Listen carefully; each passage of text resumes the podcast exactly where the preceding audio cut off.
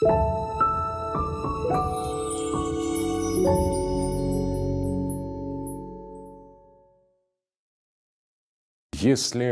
слово категорически противится тому, чтобы его перевели, значит, в этом э, слове есть что-то глубоко греческое. Бесполезно определять философию, исходя из каких-то общечеловеческих представлений. Как ее понимали те, кто ввели сам этот термин и которые его, собственно, наполнили, насытили содержанием, Платон и Аристотель говорили, что философия начинается с удивления – вот с чего начинается философия. Не знаю, как говорил, что он был, ничего не знал, но ботинки-то он умел завязывать, значит, он что-то знал, он любит истину. Философ – это тот, кто любит Софию. И если он любит мудрость, если он любит Софию, то он не сможет предать ее. Нравятся интересные и познавательные ролики? Тогда подписывайтесь на лекторий Достоевский. Только самое важное и увлекательное. Приятного просмотра! Здравствуйте, я Александр Дугин, философ. Сегодня мы поговорим о том, что такое философия, кто такой философ и какое место философия занимает среди науки, культуры, в обществе, в политике, в нашей жизни – Само определение философии – это греческое слово. Вот э, интересно, что в XVIII веке, в XIX даже веке в России пытались использовать термин «любомудрие», то есть русская, русский аналог философии – любовь к мудрости – но этот термин не прижился, и мы вернулись к греческому слову. Точно так же этим греческим словом философия продолжает называться и в европейских языках, и в французском «la philosophie», и в английском «the philosophy», и э, в итальянском «la philosophia», э, и в немецком «die Philosophie». То есть, смотрите, это уже очень важное указание на смысл того, о чем мы говорим. Если слово категорически противится тому, чтобы его перевели или нашли в других языках а, соответствующий эквивалент, значит, в этом э, слове есть что-то глубоко греческое.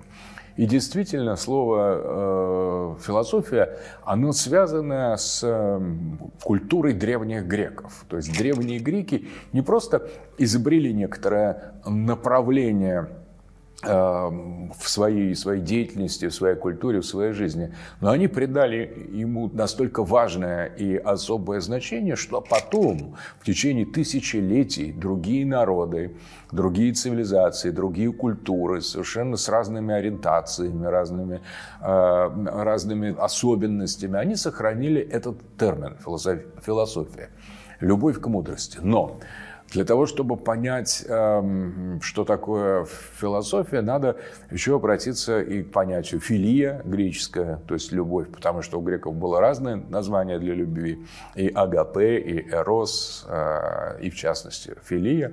И самое главное, что такое София, потому что это тоже очень, очень тонкий, сугубо греческий термин.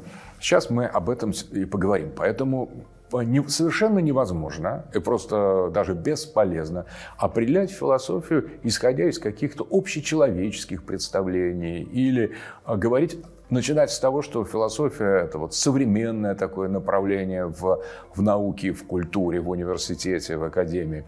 Э, пытаться придать либо слишком узкий характер – либо слишком широкий характер философии, как к чему-то всеобъемлющему, всему, которое, что свойственно всему человечеству, или наоборот к какой- какой-то очень такой ограниченной дисциплины, преподаваемой в вузах. И то, и то неверно. Нам э, надо составить э, представление о философии, исходя из того контекста, где она возникла. И вот то, где она возникла, чем она была для самих греков, как ее понимали те, кто ввели сам этот термин и которые его, собственно, наполнили, насытили содержанием, вот от этого зависит вся история, вся судьба философии и философов.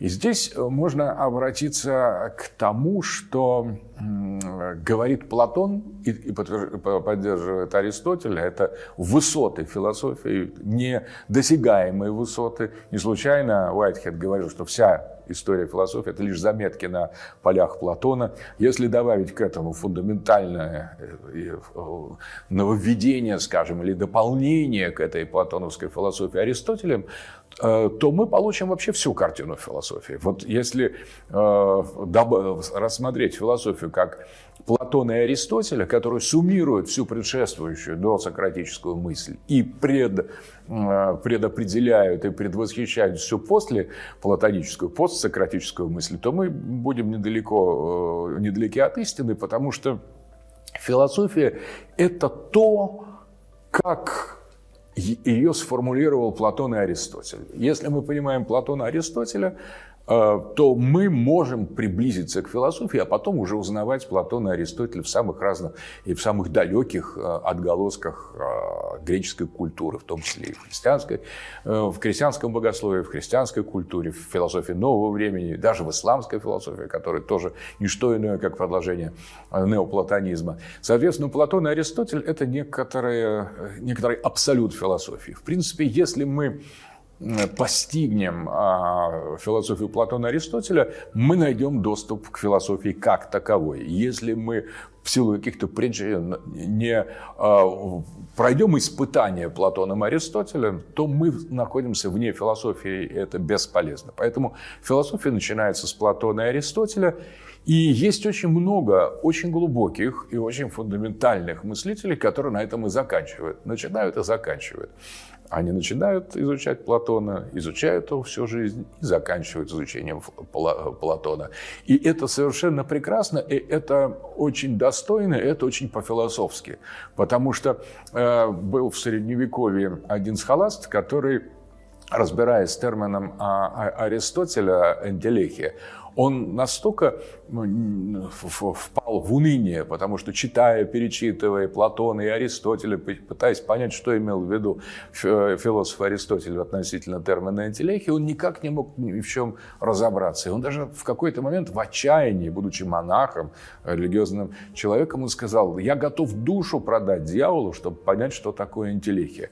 Не надо спешить смеяться над этим схоластом. Просто речь идет о том, чтобы понять значение того или иного философского термина, того или иного понятия, действительно уходит не только не то, что много времени, но огромное количество духовных, интеллектуальных, жизненных сил. И иногда сил, скажем, религиозных. То есть это такие вещи, философские категории, которые которые могут быть оплачены и должны, по сути, быть оплачены человеческой душой и человеческой жизнью. Вот настолько велико значение философии как таковой. Чтобы один конкретный термин понять, человек, не самый последний схоласт, был готов продать свою душу дьяволу. Это, конечно, чрезмерно, но на самом деле уже такое введение дает представление о том, насколько серьезна философия. Друзья, хотим напомнить вам о приложении «Лекторий Достоевский». Все наши лекции, курсы и подкасты в вашем смартфоне абсолютно бесплатно. В приложении можно смотреть и слушать видео в фоновом режиме и даже без интернета. Скачивайте приложение по ссылке в описании и открывайте для себя новое вместе с лекторием Достоевский. Платон и Аристотель говорили, что философия начинается с удивления. Вот с чего начинается философия. Если мы хотим понять, а, что, что такое философия, надо обратиться к этим базовым, фундаментальным определениям. Здесь на помощь нам приходит Гераклит, который говорит, что а, когда мы умрем, мы удивимся. То есть удивление, философское удивление, это необычное удивление. Это не когда мы сталкиваемся с чем-то неожиданным или непредсказуемым. Это особое, совершенно особое удивление, которое приблизительно совпадает с тем, когда человек умирает и вдруг обнаруживает, что он жив. Но он находится в совсем другом мире. Он находится совсем в ином пейзаже. Перед ним другие существа, перед ним другие горизонты. И вот эта связь э, э, философии как таковой или состояния философа со смертью, это не случайно. То есть, когда Платон и Аристотель говорят, что философия начинается с удивления, они имеют в виду вот это гераклитовское удивление, то есть э, фактически внезапная вспышка того, что перед нами открывается абсолютно иной мир, абсолютно иная действительность, а, мы видим вещи такими, какими никогда их не видели. И это даже не просто новые вещи. Это иные вещи, которые открываются нам в свете философии. То есть вещи могут быть даже теми, но их значение, их смыслы, их их внутреннее бытие настолько для нас оказывается непривычным, что мы застываем в этом моменте удивления. Причем это удивление, подчеркивает Платон, оно внезапное. То есть нельзя готовиться к этому удивлению. Оно либо есть, либо нет. Таким образом, философ в каком-то смысле умирает только при жизни. И после, при жизни же воскресает после, э, после своей смерти и видит совершенно иную действительность. Иную действительность, которая замещает привычную действительность. Вот это удивление, этот акт удивления, этот момент удивления отличает философа от человека. Философ – это удивившийся человек. Философ – это тот, кто, глядя на привычную вещь, мимо которой любой, любой другой проходит совершенно спокойно и не зацепившись никак своим вниманием, вдруг это эта вещь, она не дает философу сойти с места, она его завораживает, она его притягивает, потому что он открывает в вещи, в любой, в цветке, в речке, в, в проходящем юноше, в горной вершине, в маслине цветущей. Он замечает то, что его удивляет. И даже речь идет не о том, что он увидит, скажем, в дереве гамма-дриаду, а в источнике нимфу. Это не столько религиозно, а, религиозно-сакральное удивление, сколько удивление того, что, оказывается, вещи имеют некоторое особое внутреннее измерение. Вещи имеют смысл. А, и вот философия начинается с этого внезапного откровения, обнаружения смысла внутри действительности. Вы скажете, ну а как же я понимаю, что смысл, я тоже понимаю, вот эту вещь нужна для этого, это для того. В магазин чтобы купить продукты. Так вот, как Незнайка говорил, что он был, ничего не знал, но ботинки-то он умел завязывать, значит, он что-то знал. Так вот, э, приблизительно в таком же положении Незнайки находится э, человек по отношению к философу. То есть человек думает, что и он тоже понимает какой-то смысл, какую-то логику, у него концы с концами сходится, но Философ – это совсем другое. Философ – это когда, наоборот, привычные цепи банальной, банальной рациональности рушатся, взрываются, и человек оказывается в абсолютно новом для себя, онтологически, бытийно состоянии, когда он удивляется. Вот это удивление, философское удивление, его э, действительно лучше всего соотносить со смертью. И вот интересно, что перед смертью, в диалоге Федон, перед смертью Сократа, Сократ рассказывает своим э, верным ученикам э, то, что будет, когда он выпьет яд цикуты. Э, то есть вот сейчас он с ними, сейчас он находится в их мире, но вот-вот он выпьет яд цикуты, и его не будет. Но дальше он говорит, на самом деле, рассказывает Сократ, мы живем во впадине. То есть мы думаем, что мы ходим э, по земле, а море и дно его под нами, а на самом деле э, мы находимся на дне. И то, в чем мы живем, это не воздух, а вода.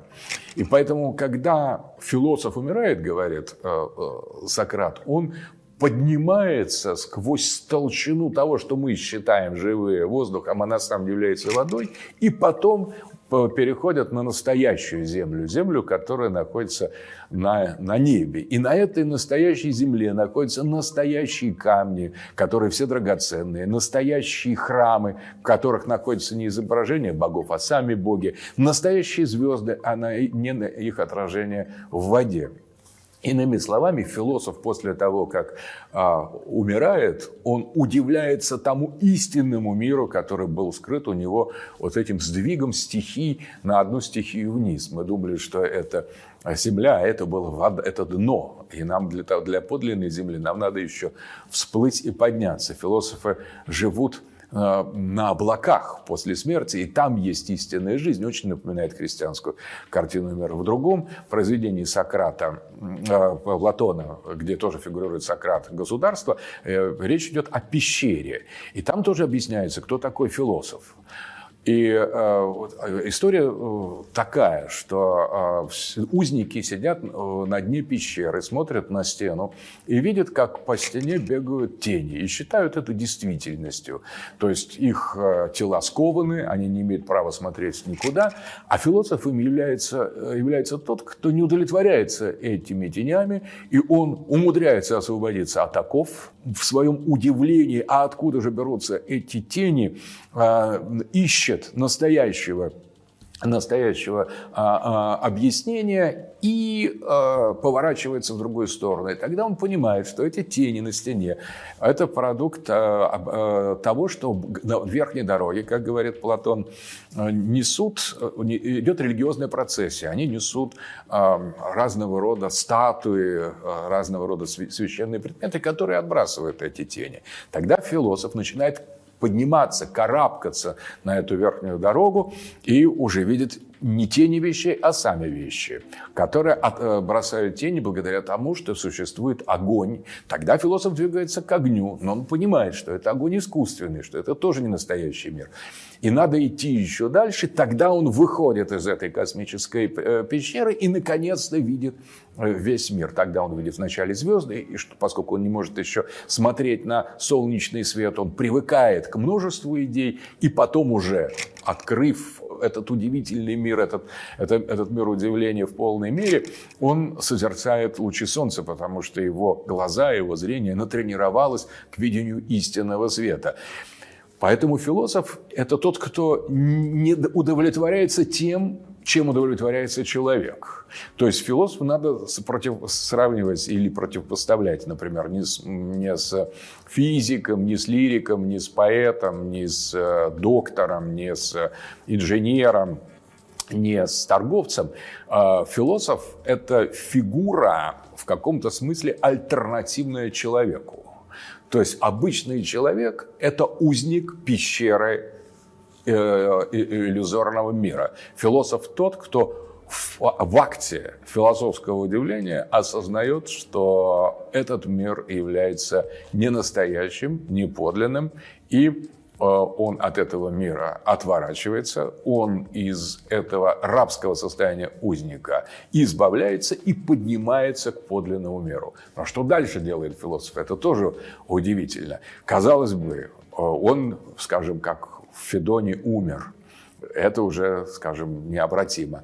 А в государстве а, а, Платона философ, который вышел из пещеры, практически как бы умер. То есть пришел к истинной действительности, которую он обнаружил в своем философском восхождении.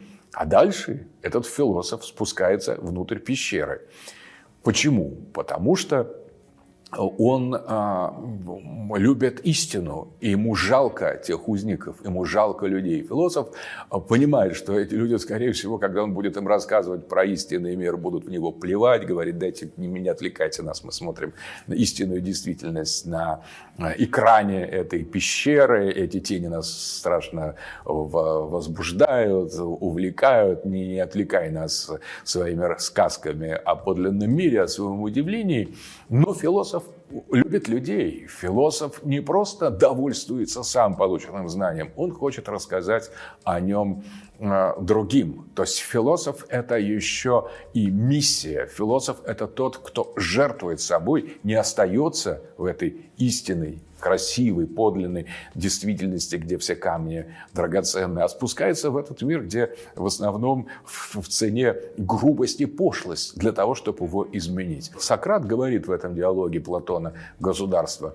Да, так, философов убивают, философов убивают, и они знают, на что они идут, когда решают спуститься в эту пещеру снова. Они знают, на что они идут, но они отдают себя во имя людей для того, чтобы люди узнали, что такое философия. Потому что если люди не узнают, что такое философия, они такими свиньями, какими не являются без философии, такими червями, такими дебилами, такими недоумками, такими недогенератами и помрут. А дальше в платоновской картине было представление, что прожив без философии и не удивившись ни разу, человек спускается ниже по цепочки существования. В христианстве это называется ад, а Платон считал, что люди будут перерождаться в животных, чем, чем более, скажем, человек больше э, любил поесть в жизни. Дорогие рестораны, шашлыки, весна приходит, там, какого-нибудь мяса, сальца. Это ему обеспечена в следующий раз судьба свиньи. Если человек все время заботился, э, беспокоился, у него будет там судьба муравья, то есть или воробья. А в любом случае, есть э, те масса животных видов, которые показывают себе предел нефилософского существования. Что если вот человек так и не откроет свою жизнь ни Платон, ни Аристотель, ни те, кто строили свои философские модели на их э, взглядах, на их воззрениях, на их теориях. Вот-вот, пожалуйста, животный мир показывает нам огромную гамму того, что, что будет с нами, если мы не а, откроем наконец-то то, что должны открыть, то есть диалог Федон, диалог Федор, диалог, диалог Парменид, диалог государства или трактат Аристотеля о душе. Это не метафоры, это то, как греки понимали философию. Фактически философы по, с точки зрения греков это люди такими, какими они должны быть. Люди божественные, люди, в которых живет дух, потому что ум сам Платон и Аристотель считают божественным началом. И в человеке он дан именно как источник того возможного глубинного удивления, как источник пробуждения, как его истинное содержание, которое покажет наконец-то заблуждающему, пребывающему в иллюзии, в, в плоти человека, покажет истинную картину вещей. В принципе, философия – это судьба человека. Это отнюдь не профессия или не какая-то форма занятия. Это то, чем люди должны были бы стать или быть, если бы они были людьми. И, соответственно, если мы не будем иронизировать над, над бедными людьми, которые не являются философами, можно сказать, пока человек есть человек, у него есть шанс, и более того, есть призвание стать философом хотя бы в какой-то мере. И если даже человек не сам не становится философом, он чувствует такую фатальную, трагическую недостаточность своих способностей душевных и умственных, он должен понимать, насколько велика, э, велико значение в культуре философов, философии, он должен ценить этих философов, которые жертвуют собой для человечества, как говоря, пиша свои книги, ведя свои беседы, читая свои лекции, потому что философы – это а, пробужденные, которые хотят пробудить других. Это освобожденные, которые хотят освободить других, неосвобожденных. Это познавшие, хотя бы причастившиеся, пусть косвенно к истине, которые хотят открыть эту истину другим. Поэтому философия – это даже не призвание, философия – это судьба, философия – это миссия, э, и философия – это жертва. Это огромная жертва, которую человек э, приносит человечеству, приносит вот человек, реализовавший в себе человека, он приносит во имя других людей. Интересно, что тот же Платон говорит, но ведь как нам заставить философа вернуться, когда он выйдет из пещеры и увидит истинную действительность? Как его привлечь э, вниз? Как ему объяснить, что он должен пойти на это жертвенное служение людям? Тогда у, у, у здесь как раз некоторая ирония у Платона. Он говорит, хорошо, если бы человек сам обрел философию и э, открыл истинный мир, он бы, скорее всего, все же не вернулся в нашу пещеру.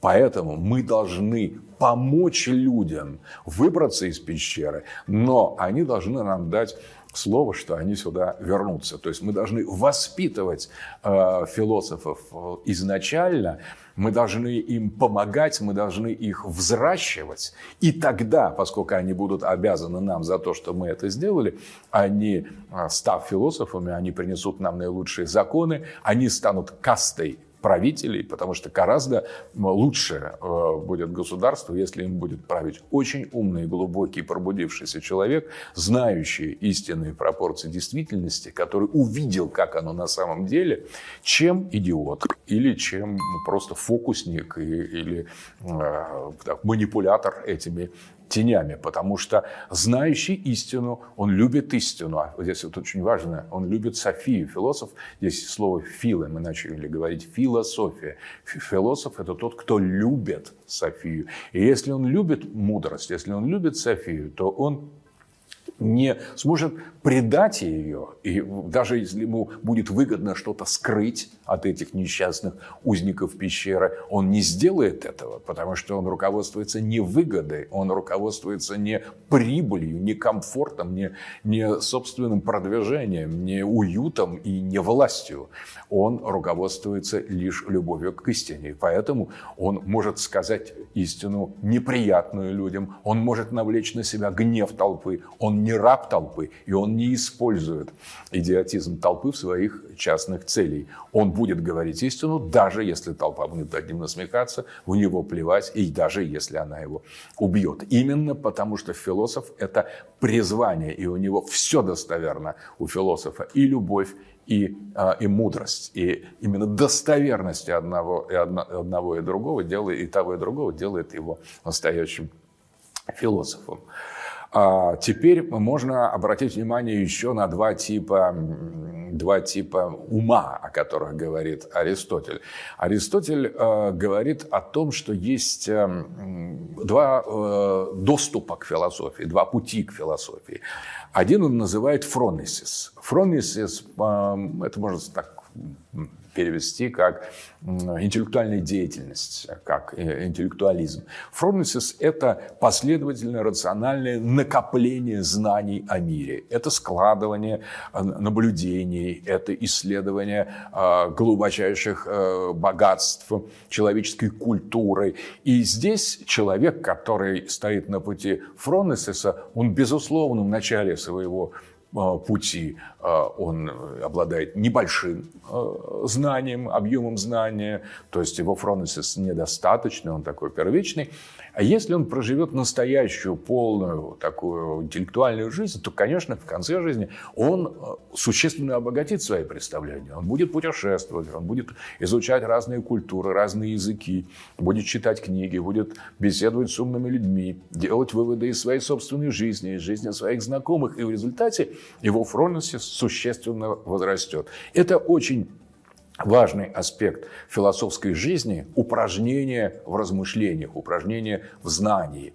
Но, что интересно, Аристотель говорит, что это не единственный доступ к философии. И более того, это не самое главное в философии. Вот казалось бы, человека привлекает сфера мысли, он начинает изучать труды других философов. Ну что, как еще можно описать, что может быть лучше? Он проделывает, а, проделывает большой путь в, это, в этом направлении. Но нет, Аристотель говорит, на самом деле философия не это, это фронесис. А философия – это момент рождения в человеке Софии. И здесь этот момент рождения Софии в человеке, Софийный момент, э, об этом пишет как раз Аристотель, это не, на, не накопление знаний, это не результат осмысления разных теорий, знакомства с философскими системами, это не наблюдение за жизнью и не результат э, осмысления ситуаций, в которых мы оказались. София – это нечто другое это может произойти с человеком на всем протяжении его жизни, от э, юношества до старости, а может и не произойти. И когда эта вспышка Софии происходит, то после этого человек получает прямой доступ к тому, что является мудростью, то есть к тому, что является истиной. Это София всегда внезапно – есть такой термин «экзайфнес» греческое, греческий, который подчеркивает и Платон, и Аристотель. София приходит внезапно. А, можно искать знаний, мудрости, ума всю жизнь. Можно на этом пути очень существенно развиться и фундаментально улучшить свои качества, но это еще не философия. Это хождение вокруг философии, вокруг Софии, без доступа. А если э, София открывается, то это происходит, подчеркивает Аристотель, мгновенно. Мгновенно и сразу. И а, это может произойти с юношей, и тогда вот он раз, и он философ. Это может произойти с взрослым человеком, раз, и он или она, потому что Платон говорил, что женщины тоже имеют доступ к философии, им труднее, но они тоже могут быть стражами государства. Может стать э, философом в зрелом возрасте.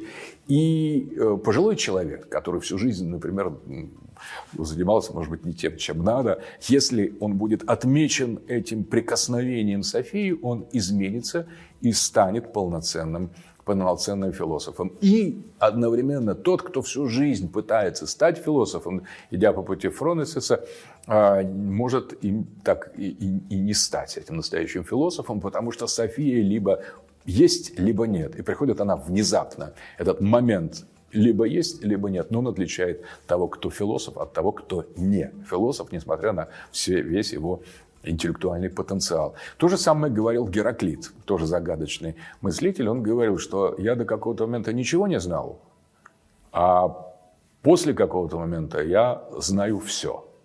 Вот такой парадокс.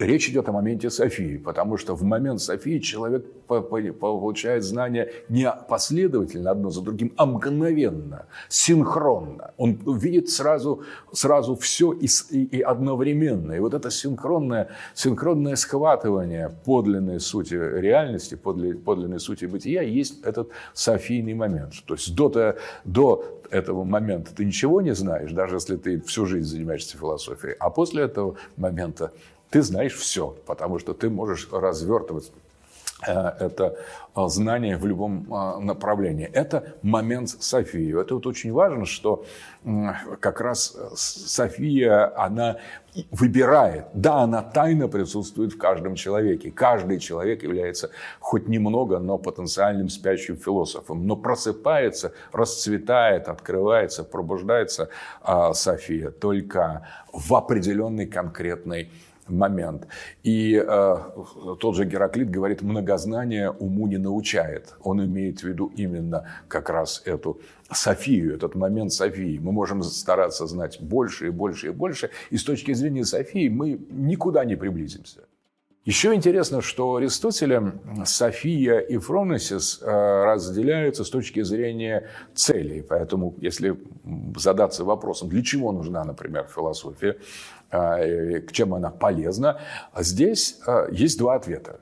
С точки зрения Фроносиса, Аристотель говорит, это очень полезная вещь в любых отношениях. Потому что человек, который изучает мысли мудрецов, наблюдает за жизнью, исследует разные, разные жизненные ситуации, он извлекает из них определенные, а, а, определенные выводы, которые очень полезны всем остальным. Поэтому фроносис и люди, которые занимаются фроносисом, это некая параллельная, что ли, философия. Философия философов-неудачников, философия философов, которые так и не стали тем, кем они хотели быть. Ну, как вот, например, в любви тоже бывает, что мы можем любить человека, а он нас не любит но не любит и все. Ну, бывают же, согласитесь, такие ситуации. Вот человек, который остается на уровне Фронесиса, это такой неудачный любовник. Вот он полюбил кого-то, а ответ, ответной любви не получил. Очень жалко такого человека. Но если он любит, то для, он своей любовью и удовлетворяется. А, и поэтому его любовь, она сама по себе ценна. И, наверное, в качестве своего, своего собственного жизненного пути, она достаточно приносит человеку содержание, по крайней мере, его бытия. Уж лучше любить безнадежно, чем не любить вообще. Потому что человек без любви – это же совсем просто какой-то фрагмент льда, никому не интересный. Поэтому не случайно вот это слово «филия» есть в названии философии. Философия – это о любви. Это о глубинной любви. Но она бывает взаимная, а бывает нет. Вот фромнесес в чистом виде – это любовь без взаимности. Когда мы любим Софию, а София нас нет – не любят. И она нам, ну, она холодна к нам. Если мы настоящие носители Фронесиса, то мы все равно будем настаивать. Нет, мы, я еще раз открою Гегеля, который мне да, не дается. Я попытаюсь прочитать Хайдегера в оригинале. Я переосмыслю Канта. Я вернусь к средневековой схоластике. Я буду, э, там, мама, я буду героем, я буду взрослым там, философом. Ну, это очень хорошо, мужественно. Может быть, вот вспышка крыла Софии осенит такого упорного возлюбленного, который без всякой надежды старается понять что-то в этих словах, в этих формулах, повторяет их, не, но не, не может прорваться к их смыслу. В этом есть тоже благородная и трагичная вещь во Фроносисе. И Фроносис, говорит Аристотель, очень э, полезен, э, потому что на этом пути нарабатываются многие технологии, многие знания, которые можно поделиться, многие, много знания. Уму это действительно не научает, а вот всякой пользу в жизни приносит значительную. А вот о Софии, а, то есть о смысле философии Аристотель говорит так. София абсолютно бесполезна.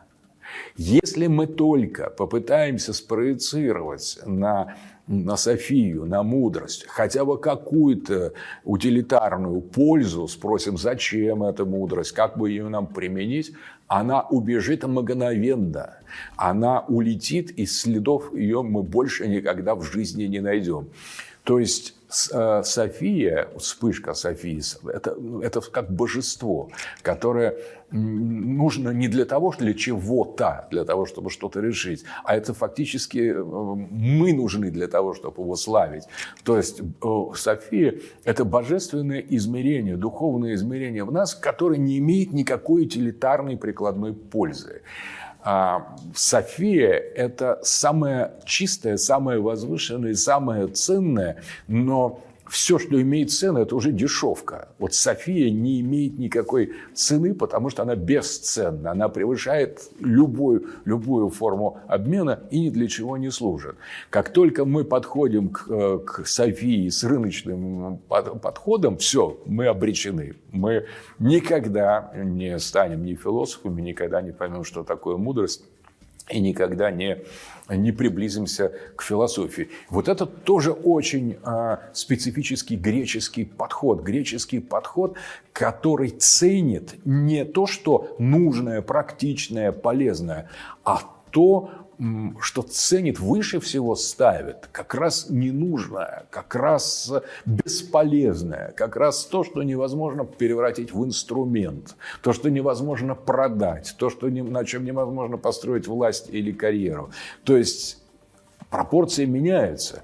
В философии София и есть высшая цель. Не, не цель достигается для чего-то, чтобы потом ее применить, а наоборот, если мы сподобимся вот, прикосновения крыл э, этого божественного существа, спящего в глубине, наш, в глубине нашей души, если вспышка Софии произойдет, мы знаем, что такое философия. Вот вкус к философии, понимание ценности философии – это в каком-то смысле обесценивание всего остального. Нет ничего более возвышенного, насыщенного, абсолютного, дающего высшую форму переживания, любви, наслаждения, как, чем философия. В этом отношении и она сравнима исключительно с религией, но и идет она, в принципе, параллельно, потому что София у греков была просто божественной фигурой, как Афина, Паллада. И можно говорить о Софийном моменте, а можно об Афинном моменте, моменте Афины, который, э, который философ открывает в самом себе как божественное присутствие в глубине собственной души, собственного сердца. Это опыт философии, если угодно, опыт Софии, когда философия консумируется, когда наша любовь становится а, а, разделенной, когда нам возлюбленная, возлюбленная говорит «да», вот тогда происходит этот момент Софии. И это возлюбленное, это самое высшее и, и, и прекрасное из возможных, э, возможных начал. Вот что такое философия.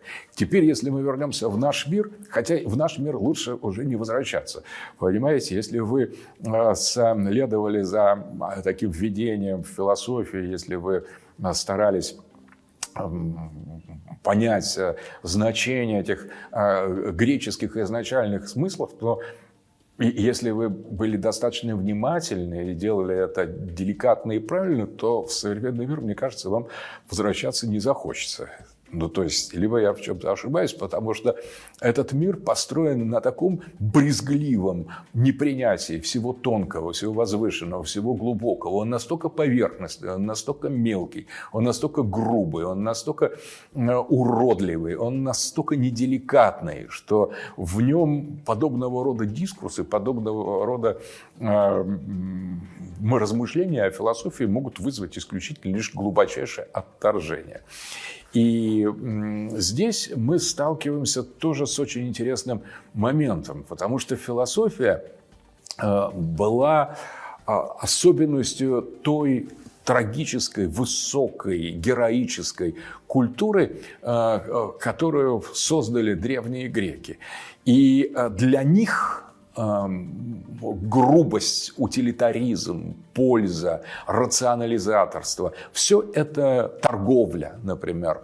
А, Все это было э, занятие недостойным настоящего мужа и даже настоящей жены. То есть только уникальное, только чистое, только освобожденное от э, материальной весомости, от прагматизма, от пользы. Все это э, только, только возвышенное считалось по-настоящему ценным. То есть не работа и не отдых, а свобода. Вот свободный человек а, для, для греков, он и должен был заниматься философией. И, и речь идет не просто о свободе социальной, потому что вот в Риме, мы знаем, был а, философ а, Эпиктет, который был рабом, и был философ Марк Аврелий, который был императором. И с точки зрения свободы и тот, и другой полностью, оба, оба принадлежали к стоической философии, оба при, признавали высший статус свободы. И раб может быть духом свободный, и император может быть рабом своих страстей, своих власти, своего окружения. Кто по-настоящему свободен, решает не социальное место – а момент Софии, потому что именно пробудившийся, удивившийся человек становится по-настоящему свободным, потому что он с вспышкой видит подлинные, подлинные смыслы действительности. И уже для него все равно, абсолютно все равно, раб он а, или император потому что э, император может быть рабом, а араб может быть, будучи философом, может стать выше любого императора. Отсюда, кстати, целые институты в традиционном обществе, например, дервишей, в исламском мире бедняков, бедных бродяг, которые были подчас советниками и даже наставниками крупнейших правителей исламского мира. Бедный, ничтожный дервиш, у которого нет ничего, но если он живет истинной духовной э, жизнью, истинной свободой, так он, стяжав а, просвещение, освящение Софии, он может становиться советником падишаха, гораздо более, занимая более высокий уровень, чем все социальные страты. Точно так же в христианском мире юродивые подчас самая близкая фигура э, к царю. И царь э, может э, скажем, карать своих советников, но юродивого он а, пощадит, потому что им, его устами говорит кто-то более глубокий и более свободный, чем даже царь. Вот эта традиция, традиция а, внутренней свободы, она греками понималась именно так. Это свобода для того, чтобы максимальным образом раскрыть глубину своей собственной души и обнаружить в ней это божественное измерение, которое в ней глубоко сокрыто. А для этого надо освободиться от материальных, от материальных а, забот, от материальных ограничений. Сделать это невозможно ни наверху э, социальной лестницы, ни вне социальной лестницы. Даже убегая от общества, человек оказывается э, в, полностью в, в его сетях. И становясь правителем, это, кстати, худшая форма правителя по а, Платону Аристотелю, это тиран. Это, а кто такой тиран? Это правитель без философии. Это тот, кто правит, опираясь на банальные представления о действительности. Потому что истинный правитель должен быть философом. Если у него так не сложилось, значит, он должен опираться на философа, который опишет ему, как Мерлин Артуру или как э, стражи Э, истинного государства, идеального государства Платона, опишут ему подлинный мир. А уже там правитель будет действовать в соответствии с теми истинными маршрутами реальности, а не будучи жертвой этих игры, этих теней на а, стене пещеры. Поэтому э, для того, чтобы по-настоящему познать свободу, недостаточно иметь, скажем, какое-то материальное благополучие. Это совсем в другом направлении ищется свобода. Свобода ищется в том же направлении, где ищется мудрость. И люди, которые любят истинную свободу, они э, любят мудрость, они любят то, что открывает им истинные пропорции бытия. Отсюда э, важный вывод, что греки ставили в центре своей культуры Э, философию. Философия считалась самым благородным и достойным занятием свободного мужа. И как была построена культура? Не всегда это доходило адекватное воплощение. Те или иные полисы, те или иные тираны, те или иные а, города, те или иные области Эллады греческого мира, который, в общем, был рас, распространен вплоть до Черноморья и э, Италии, в Средиземноморье, покрывалось колониями вот этих мыслящих свободных носителей греческой культуры. Не всегда и не во всех областях областях эти идеалы соблюдались, но они всегда оставались настроем и струной греческой культуры. Так вот, наша современность, которая обязана грекам – Всем, абсолютно всем, потому что мы их прямые потомки и с религиозной, и с культурной, с языковой, с философской точки зрения, с точки зрения искусства, потому что до сих пор театр или трагедия носят те самые греческие имена и те самые греческие смыслы, которые носители этой невероятной, божественной греческой культуры вложили их изначально, мы постепенно проматываем и утрачиваем это греческое наследие.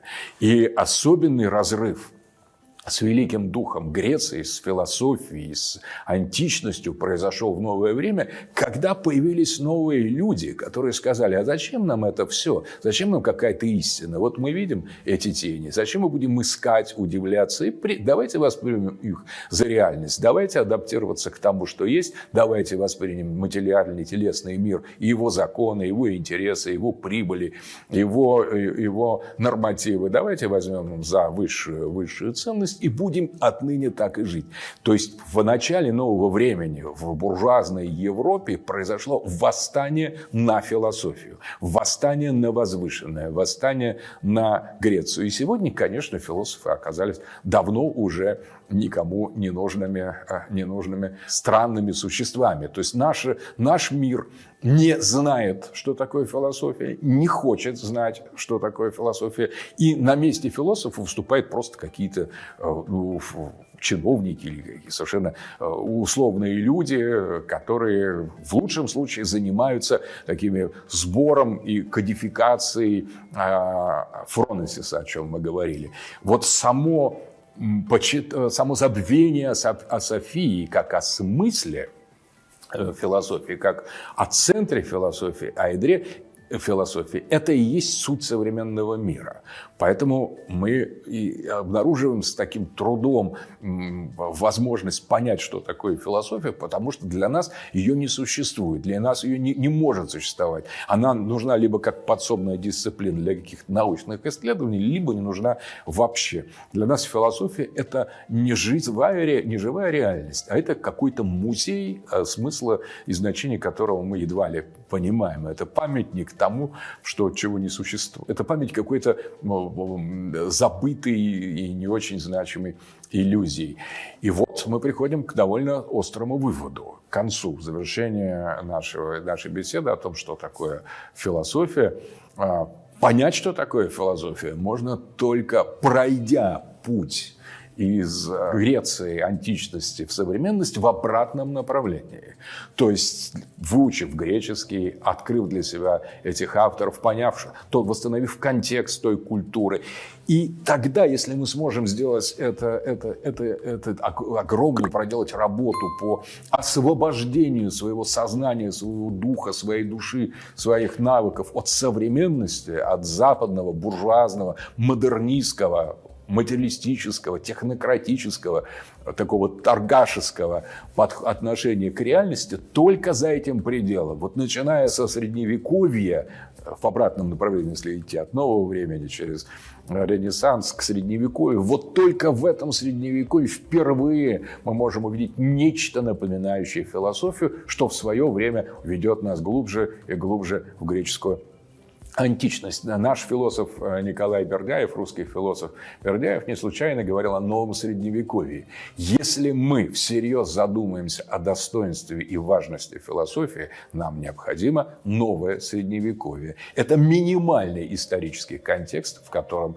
достоинство философии может быть восстановлено. В новом мире, в, пост, в, в, в постмодернистском мире буржуазного нового времени – философия, по сути дела, не заведена до некой прикладной, э, э, чисто технически инструментальной дисциплины, которая никакого отношения с истинным смыслом философии иметь не может.